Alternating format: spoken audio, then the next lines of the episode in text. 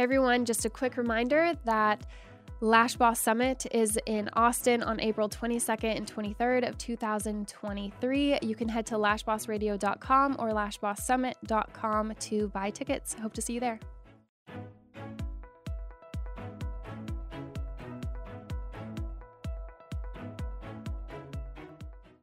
Hey everyone, welcome back to Lash Boss Radio. I'm Shelby, your host, and today we're going to talk about pricing menus.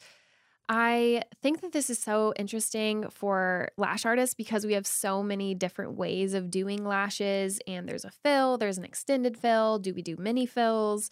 There's all the different kinds of full sets that we offer. But we always hear simplify your menu, just have one type of this and one type of that. And I think a lot of people struggle with what is the best option what should they do. So this episode is dedicated to the people that wonder what they should do about that.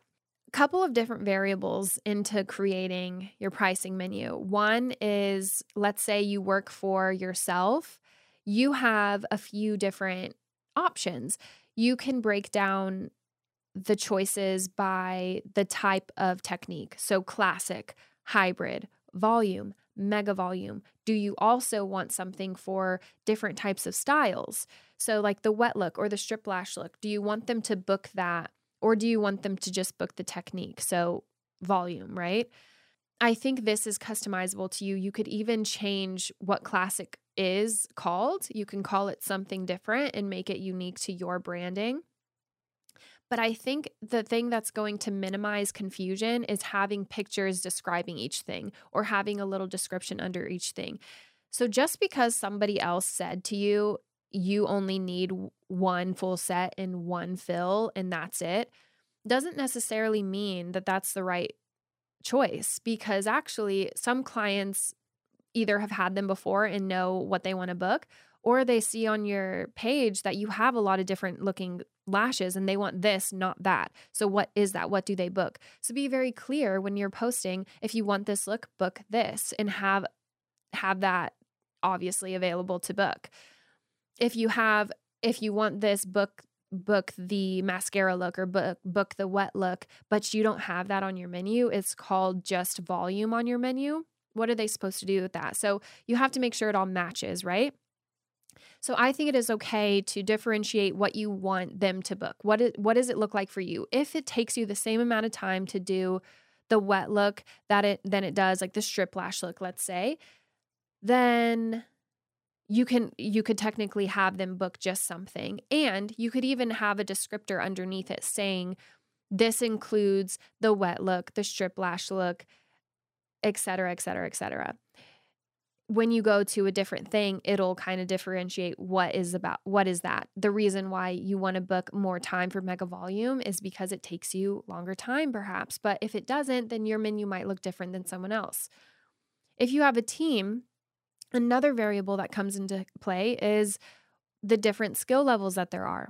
So you might have, you might feel like there are three or two different levels of expertise at the stage that everyone's at right now. So, should a client pay this price for this person when and then if they go see another person and it's not the same but it is but it is the same price that could potentially upset a client so the short-term solution might be to have two different levels and you might have okay we have level 1 here level 2 here level 3 here and just kind of have these drop down menus of classic hybrid volume or whatever like we we talked about previously whatever you want to call those things and it might be a clear illustration of what the prices would be on your menu like that but what you are working on internally long term is moving everybody to a one just a one menu option where everyone in the salon actually is providing the same level of consistency and quality all of the time. So you are able to charge the same price for everything. I think that, so I think Pink Lady Lash, we first, we started off with like three levels. Um, and then we went to two, and we're almost there where we're doing just one. And that requires a lot because let's say you are constantly having turnover, it's going to be really hard to have that. So it depends on, I think, what the person or what the salon and company is actually experiencing. So we can't just say there's one way, like we need one full set and we need one fill because we actually don't know what's going on in the salon. There's short term solutions and then there's long term goals, right? So let's say you have low turnover where, you know, Pink Lady Lash has very low turnover. So people that are at this lower level are are have been here a while. So they're getting to be at the higher level now. If we had a new person come in and they weren't experienced or we had to hire somebody that wasn't experienced and had to train them ourselves because that's where we were at, at that time, then things might look differently. But where we're at right now is we have such low turnover that at the moment, we have the luxury of hiring people with experience only, and where you might only go through a short period of training to learn all of the pink lady lash ways or whatever your company is. And then they're just put into the higher pricing or just the pricing that it now is because there's only one now. The other way to do it is you have a range of prices. Like you just say it's $90 and up for a fill.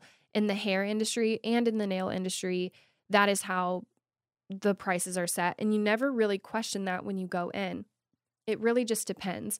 So if it's on your website, you're golden. Nobody can really argue at the front desk. So there's not going to be these scary situations um, that I think a lot of us think of in our head that we think clients are going to be upset with these things. But if you just say it's $90 and up or X amount and up, and then below it we say this is based on XYZ, I think that that, that is okay. So to recap, I would look at the way that our our service menu looks from the outside. So are we talking about it and referencing it in our posts and do they match what we're posting do we need to change the names of anything or say, change the service times to anything to include more services if we want to sim- simplify the menu for example putting different types of stylized look into one type of um, category.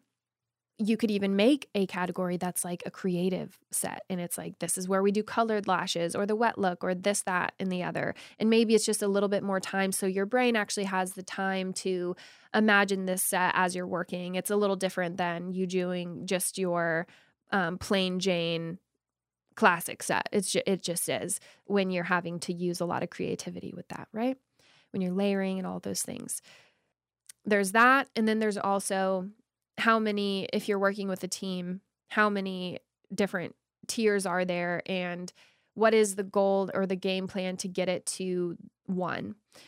What can you change about your onboarding and your training to help the people that are coming in get there way faster?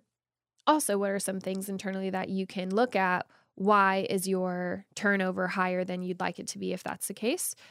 And then lastly, consider if you want to add any disclaimers or descriptors underneath your menu to talk about it, as well as any pictures to kind of correlate what is what. So, at least having here's classic, here's volume, but also I think it's great nowadays when creative sets are much more popular, adding pictures of colored sets and things like that. If you don't have those, if your clients aren't booking those services, book some models and say, hey, this is the type of look that I want to try. Anybody up for that? And then get some really great photos.